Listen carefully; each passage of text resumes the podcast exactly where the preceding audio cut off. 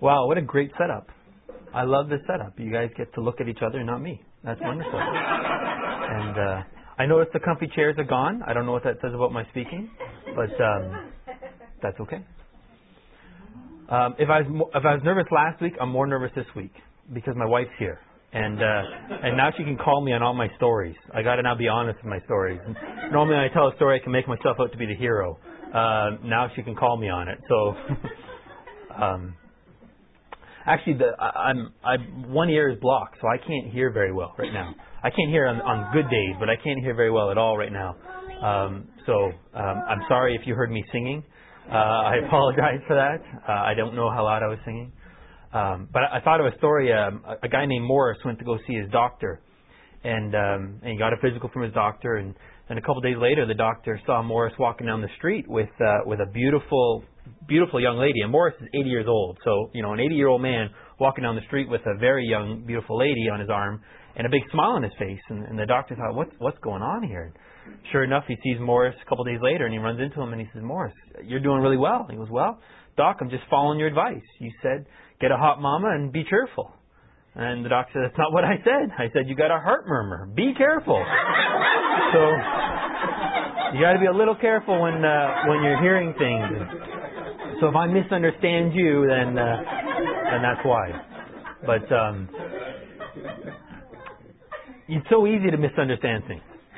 It, it really is easy to misunderstand things. There's a um, last week we started talking about being a community of grace, and uh, what a what a crucial thing that is. And and not only talking about being a community of grace, we're talking about Father's Word. And, and again, it's it's so easy to hear one thing and misinterpret something else. Um, there's some uh, some lines that maybe you've seen in an email someone forwarded it to you, and I thought these were kind of funny. These are either lines that have been in church bulletins or out in front of, front of churches and so forth. Um, but just different things, different statements that people have made that, you know, if you look at it, really, yeah, it makes sense, but how they've phrased it, you could be easily misunderstood. So uh, the first one is that don't let worry kill you, let the church help. um, for those of you who have, who have children and don't know it, we have a nursery downstairs. So if you don't know you have kids, go, go downstairs and find out. Uh, Tuesday at 4 p.m., there will be an ice cream social. All ladies giving milk will please come early. Special kind of ice cream, I guess. Family recipe. Uh, Miss Charlene Mason saying, I will not pass this way again, giving obvious pleasure to the congregation. Let that one. No, all right. Uh, next Sunday, a special collection will be taken to defray the cost of the new carpet. All those wishing to do something on the new carpet will come forward to do so.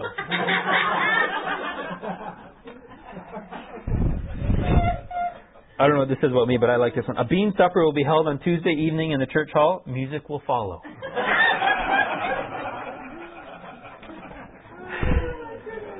um, at the evening service tonight, the sermon topic will be What is Hell? Come early and listen to our choir practice.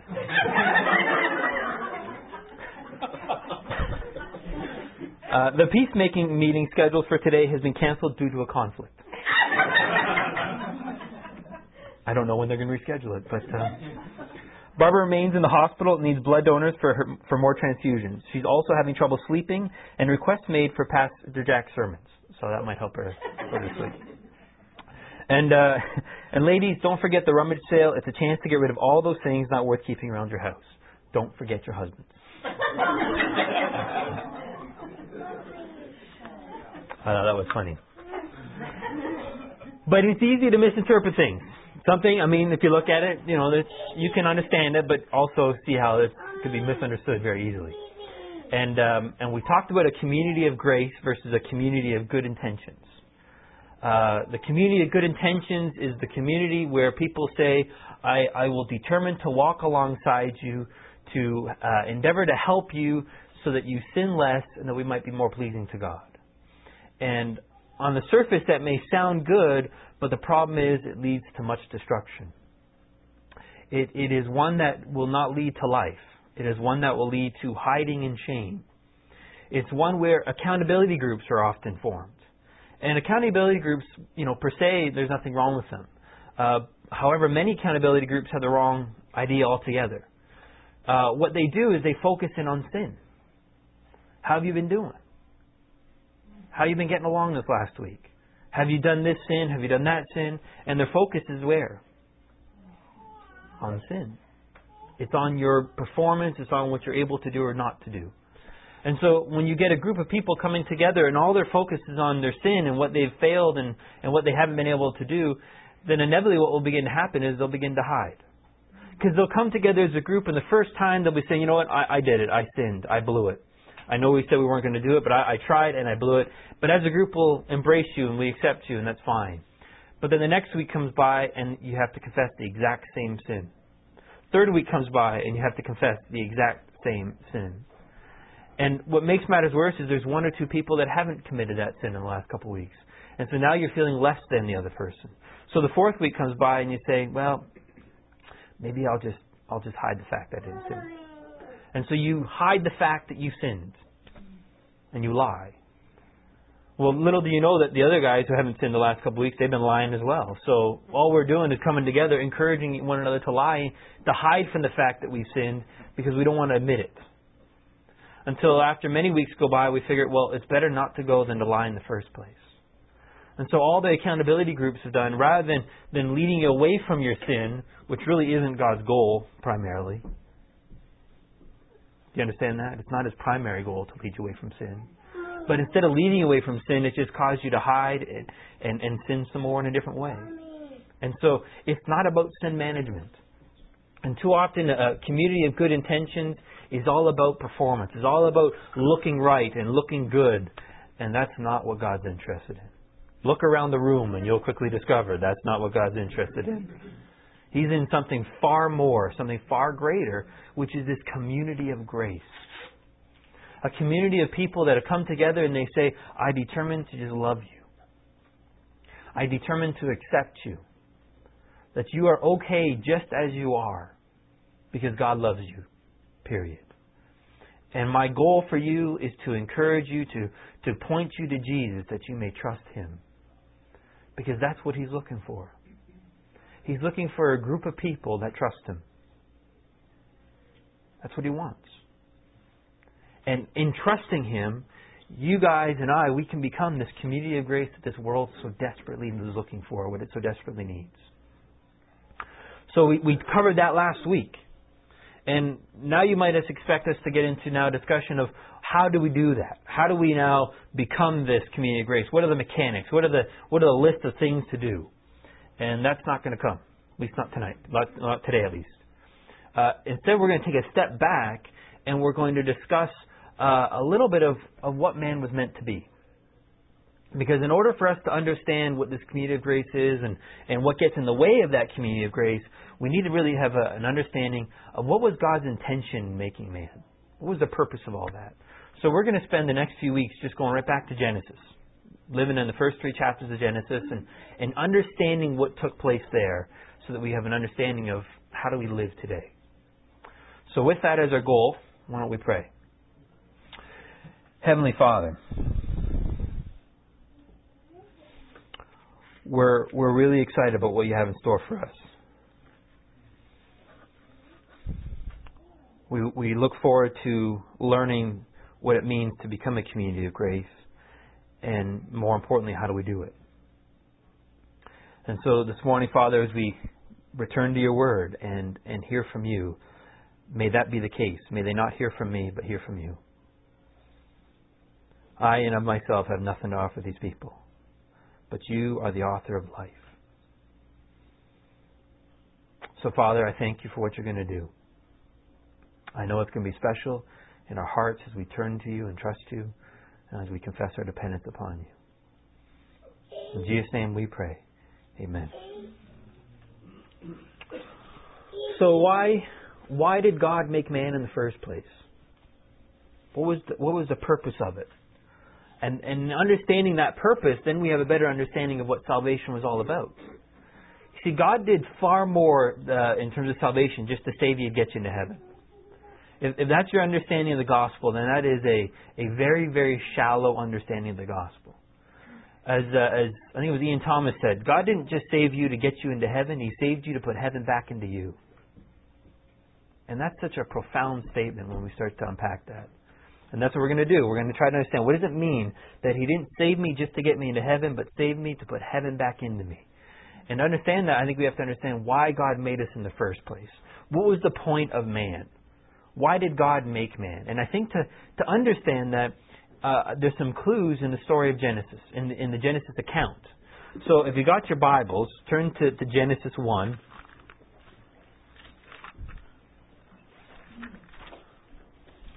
Or slide on your phone or push the buttons or they got it. I'm not sure what the proper phrasing of that is now. Browse, yeah. Google your Bible. I mean, so in Genesis one, and um, we'll go through this kind of quickly at the beginning here. Uh, so in the beginning, God created the heavens and the earth, and the earth was formless and void, and darkness was over the surface of the deep, and the, and the Spirit of God was moving over the surface of the waters. Then God said, Let there be light, and saw there was light. And God saw that the light was good, and God separated the light from the darkness. And God called the light day, and the darkness he called night. And there is evening, and there is morning one day. So day one of creation makes light, separates from the darkness. He, he looks over all his creation, and then what does he declare? It's good. It's good. Day two comes along. And day two, he makes the, the waters and separates the waters from the from the atmosphere, from the heavens, from the expanse. And then he looks over creation, and what does he look? What does he declare? It is it's good. Day three, he separates the oceans and causes vegetation to grow. Uh, he then looks over over creation, and then what does he discover? It is. Day four, he makes the sun, the moon, the stars. The judgment is it's Good? Do you see a pattern yet? Day five, God makes the fish and other sea creatures along with the birds, and then He looks at His creation and He declares it is good. And then day six.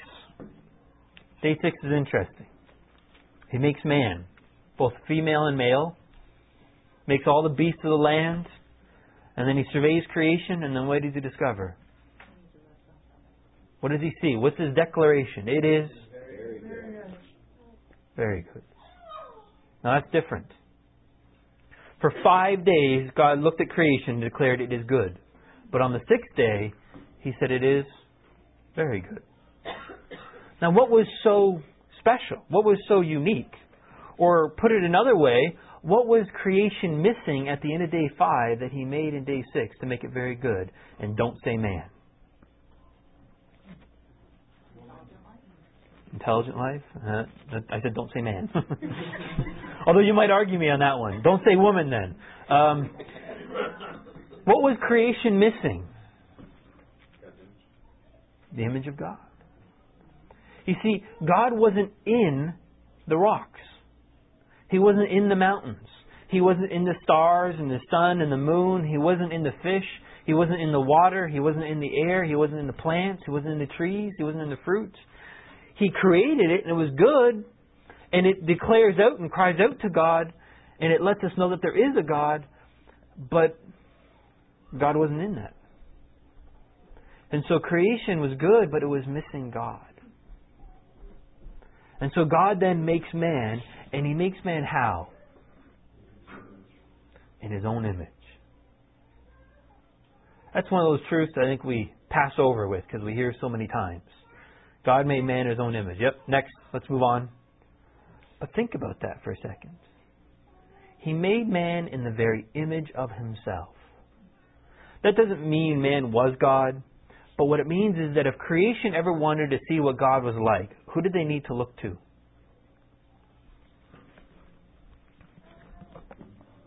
Who did they need to look to?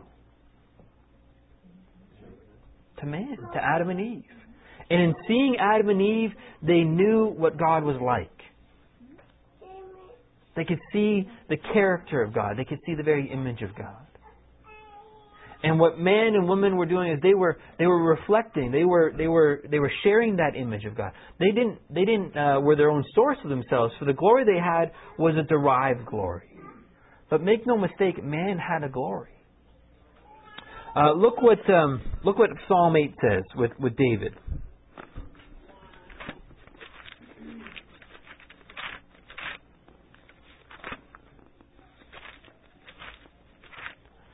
Psalm 8, um,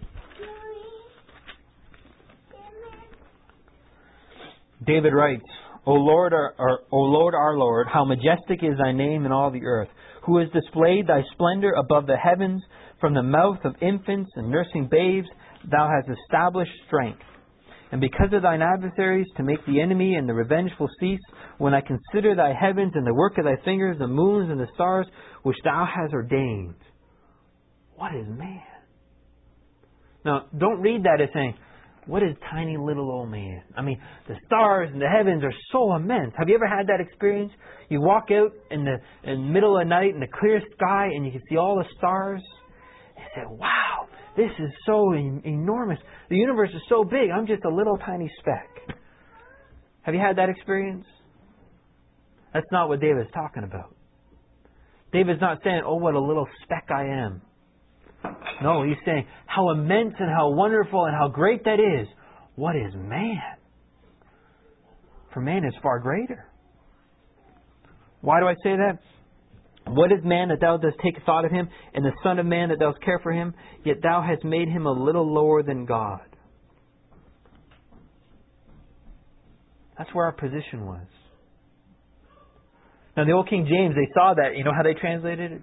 Thou hast made him a little lower than the angels. They couldn't, they couldn't rationalize, they couldn't reason in their head that God would make man a little lower than himself. But that's what God has done. The glory you and I have is immense. But again, it's not a glory of ourselves. It's a derived glory from the image of God. Goes on to say in verse verse 5, Yet thou hast made him a little lower than God, and thou hast crowned him with glory and majesty. Thou dost make him to rule over the works of, the land, of thy hands. Thou hast put all things under his feet, all sheep and oxen, also the beasts of the field, the birds of the heaven, the fish of the sea, whatever passes through the paths of the sea. O Lord, our Lord, how majestic is thy name in all the earth. You and I have been given dominion. That was what we were created for. Have dominion, have authority to rule over this world, but to rule it well and meaning that when we had dominion and ruled over this world, this creation, it wasn't for ourselves. And much of what our dominion has been has been for ourselves. So all of this creation is there to serve me. But we have been given rule and dominion to rule well over this creation. And to rule well from the power, the strength, the very glory of God Himself. Because that's what man was created. But not only that, man was created for intimacy with God. So we have this glory, we have this majesty, this rule, this dominion, but that's such a small slice compared to the intimacy that we are made for, for God. I mean, Adam and Eve, they would walk with God. Could you imagine that? I mean, Enoch had that. He walked with God. I think that's so incredible. David's prayer in, in, in, another psalm, he says, My one thing, my one desire, if you give me anything it is, it's this, that I may dwell in your house, that I may be with you. That's what I long for. I want to know you, God. I want to live with you, God. I want to walk with you, God. I want to see you face to face. That's the desire of us. That's the desire that is all Christians are to have, but that's what we are made for. We're made for intimacy. And you see, that's what those two trees were all about. Have you ever really thought about the two trees? I was thinking about this this last week about the two trees. And, and growing up in the church and the, and the countless sermons I've heard, I don't know if I've ever heard a sermon on the two trees. I mean, I've heard them mentioned briefly in passing, but I don't think I've ever heard anyone actually stop and talk about what the two trees were all about. And that to me is a travesty. It, it's absolutely horrible that that's the case. Because the two trees is one of the two most important moments in all of history. The two trees and the cross are the two greatest moments in all of history. Because the two trees lead to the cross. The cross is the answer to what happened with the two trees. And we have such a, a shallow understanding of the two trees, which might explain why we often have a shallow understanding of the cross. Because we don't know what the two trees are all about.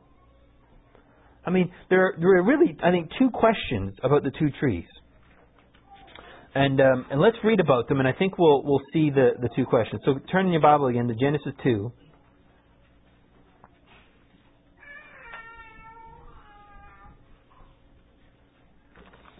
And verse 8.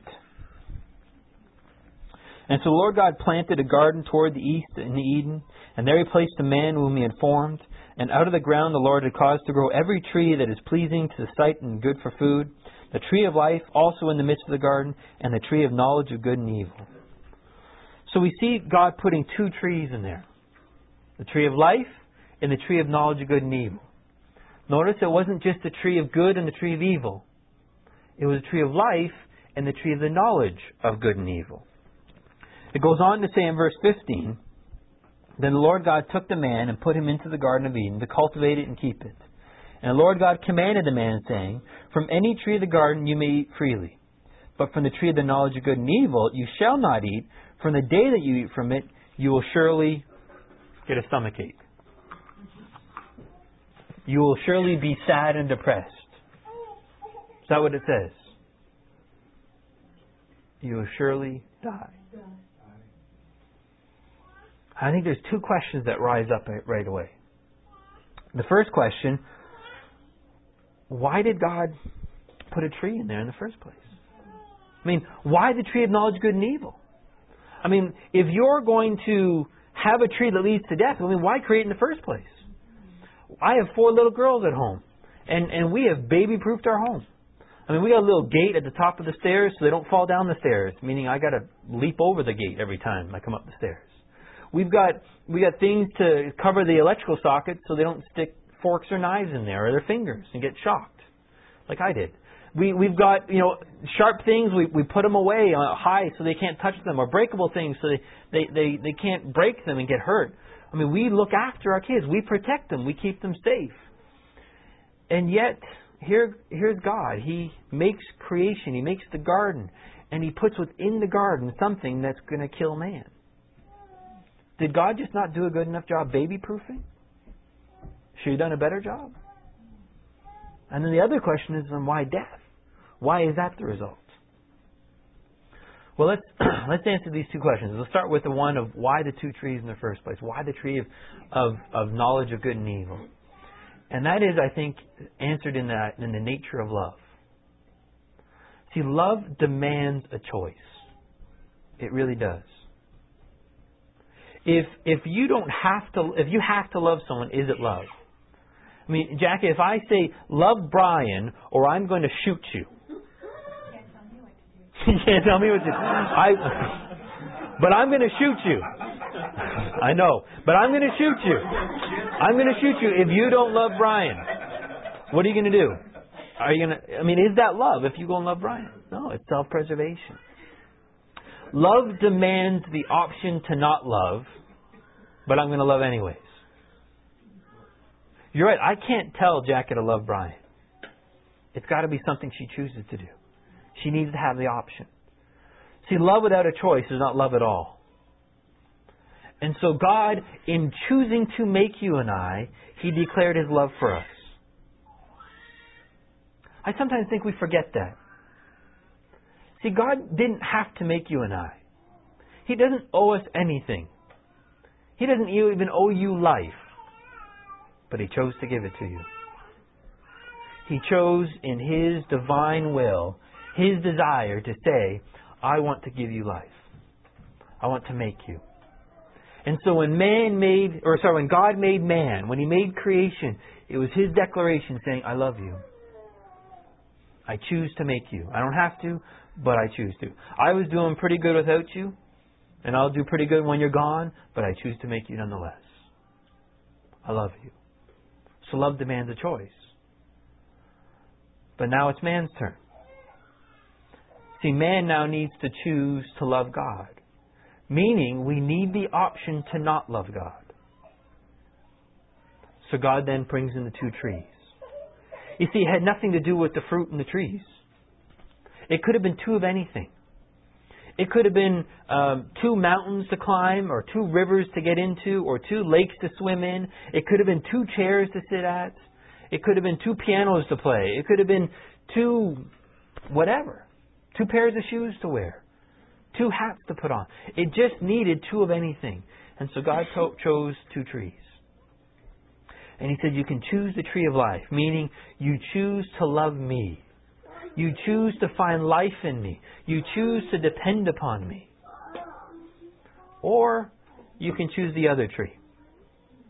You can choose the tree of the knowledge of good and evil, which is the tree of independence, tree of not loving me, the tree of trying to find life in of yourself. And so these two trees were there to demand a choice from you and I. And Adam made the wrong choice. He chose independence. And before you jump all on Adam and blame it on him, guess who has that same choice each and every day? We do. We have that choice still. Do we love God and depend upon Him, or do we choose to find life in ourselves? And see, that leads to the second question of why death? Why is death the result of this? And that's because I think it's found in really the in the deception that Eve fell for. See, Satan comes along, the serpent, right? And the serpent wasn't a little snake as our as our garden illustration figures. The serpent was, was the serpent. He was Satan. In Hebrew, it says he was a shining light, which I think is kind of interesting. My wife knows why, because she's attracted to shiny things. And look at all the trouble that Eve has gotten, gotten into when she was attracted to a shiny thing. And so I always think it's interesting. Women are attracted to shiny things, that always leads to trouble. Amen, boys? all quiet now, right? no one wants to admit to that, but we'll talk later. But but Eve comes or Satan comes along and begins to tempt Eve. And what's the temptation? Eat of this tree and you'll be like who? You'll be like God. They're already in the image of God. And yet they're thinking I can do something to be like him. Now remember, Eve and Adam, they've seen God. They've walked with God. They, they know the character of God. So Eve isn't thinking, wow, if I eat of this tree, I get to go and sin. I get to experience all the pleasures of sin. Oh, how wonderful that will be. She's not looking for that. She's not thinking about sin at all. She's thinking about being what? Being like God. Doing good. I can do all kinds of wonderful things. I can be like God. I can help. I can I can live. In fact, I'll live like I've never lived before. In fact, I'll have real life. You see, God, He doesn't depend upon anyone. In John, it says that God has life in of himself. God is the source and the author of his own life. And he's thinking, that's a pretty good deal. I won't have to be dependent upon anyone. I'll have life in of myself. And so she goes and she partakes of this, and she gives some to her, her husband Adam, who was right there. Adam wasn't far off going, oh, What have you done when he returns? He was right there, quiet the whole time, witnessing it and didn't do anything. And then he was disobedient. He did the same thing. He chose independence. He chose, and, and Eve chose to find life in of himself. You see, if they chose the tree of life, they would have had life in God. They would have been choosing God, but instead they chose to go it alone. And the result is not life as they thought it was, but death as God promised. For now they were separated. They were cut off from their very source. They were disconnected from God. And so instead of finding life, they found emptiness. They found death. And that's what has plagued man ever since. From the moment that happened, man has been looking for life. We've been looking for life from other people, from looking at what we do. And we think maybe if I do more good and less evil, then I'll find life. Maybe if I sin less and I, and I help others, maybe then they'll love me and then I'll be okay. Maybe if I get you to love me, then I'll have some worth and some value. And we've been a community of good intentions ever since. Living out of the tree of knowledge of good and evil. Trying to do less good or more good and less evil. Problem is, it's the wrong tree. It's the wrong tree altogether. And so God, ever since then, has been planning or been working on the restoration of man.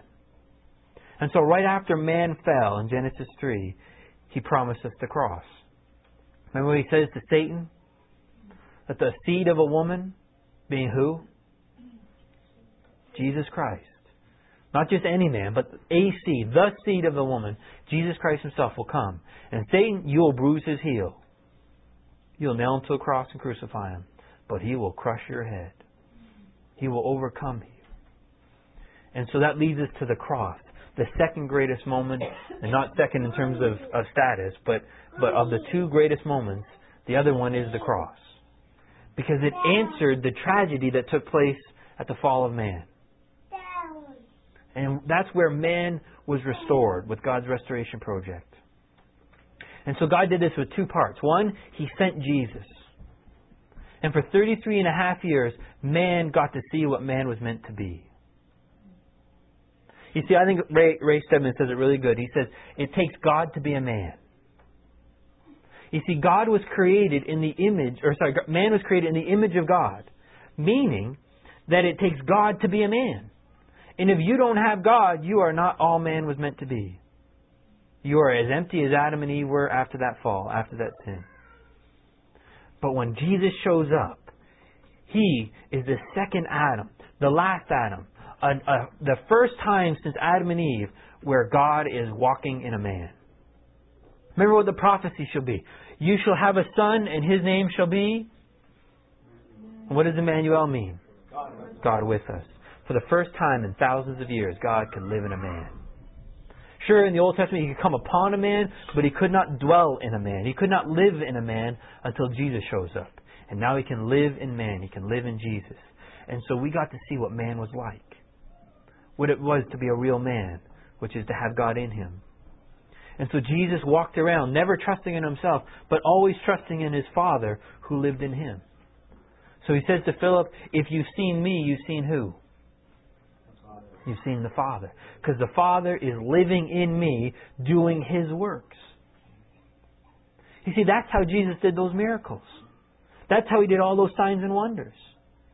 You see, the answer to the question of who fed the 5,000 and who, who healed the sick and who raised the dead and the really powerful miracles like loving the disciples and not killing the Pharisees when they kept coming after him and, and loving the unlovable. The answer to the question of who did that was it God or Jesus is what?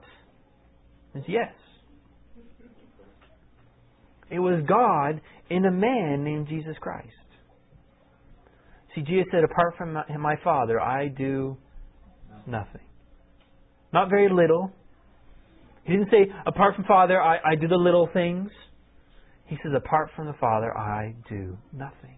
And so man got to see what man was intended to be someone who is completely dependent upon another. We are created to be dependent. The idea that you and I can be independent, you don't need anyone, is the lie that we've been falling for since the garden. The gospel, according to Oprah, isn't new. It's the same one we've been falling for. You and I were made and created to be dependent upon someone else, dependent upon the Father, upon God.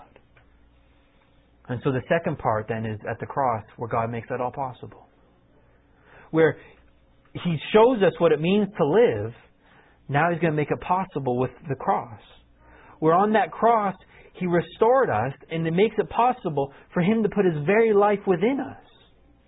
And now, if you have placed your faith in Christ, you are no longer that same person. You are now someone new who now has the very life of Christ dwelling in him. You are now forever changed. You are no longer the same person. You are now Christ in you. You're Christ in John, no longer just John. You're Christ in Harry, no longer just Harry. You're Christ in Cassandra, no longer just Cassandra. Christ lives in you. And that now changes your entire course. Changes who you are, how you're identified, and it's also going to change how you live. You see, if I'm now identified as Christ and Ross, then I'm no longer identified by what I do and don't do. I'm no longer defined by what's been done to me. So my sins and my shame, my mistakes and my shortcomings, my perceived faults, they don't declare who I am anymore. My successes and my failures don't affirm who I am. Instead, I am simply Christ and Ross. Something that was done to me by my Father and can never be undone regardless of what you do to me, what you think of me, what you say to me, or what I do or say or even think of myself. I am Christ in Ross. That is who I am. And that changes also how I live because I don't have to live alone. I don't have to get up here and speak to you on myself because if it was, it would be a, ba- a bumbling mess. Instead, I can depend upon the Father as He lives His majestic, glory filled life through you and I. And we could be restored to what God was intending us to be the image of God. Again, the glory doesn't come from us, it's a derived glory from the very life that now lives within us. And so God in us now can manifest His life through us. Now let's think about how that applies to being a community of grace. You see, it's, it's great and wonderful to know that I am no longer judged by what I do or don't do. Amen? But what does it say about everyone else in this room? Everyone else in this room is also not judged by what they do or don't do. In fact, everyone in this room that's accepted Christ is identified by the fact that they are Christ in them. And if I'm going to be critical and judgmental of them, who am I being judgmental and critical of? Be careful. If I'm judgmental and critical of where someone is on their journey, and it's God's journey, it's God's role and God's job to mature me, who am I critical of? Mommy. The one who's maturing me. And so we ought, we ought to look at one another in that sense that we are loved, we are accepted, we are a community of grace because of what God has done. Again, how we do that is not from ourselves, but from Christ in us. And we're going to explain more of that. And, and really the, the sins and the shame that have, have haunt us and, and continue to haunt us. We'll explain more of that in, in the weeks to come. But I want you to see today the glory that, that we were created for. It was a glory that is dependent upon God living in us. Not just a, a simple uh, facsimile, not just a, a, an attempt in my own strength to reproduce this life. Because you can't. You cannot reproduce the life of God. All you can do is allow the life of God to reproduce itself in you. Whereas Ray Stedman says it takes God to be a man, it takes Christ to be a Christian. It takes God to be a real man, but now it takes Christ to live the Christian life. And so he restores us to what we are meant to be a person, a life to be dependent upon another. To go to the tree of life and say, God, I love you and I choose to rely upon you now as you live your life in me. As you love the others around here. Because in and of myself, I can do nothing. And that begins to determine how we live. It begins to determine how we see one another. It, it determines how we love and be this community of grace. I think we'll take a break here.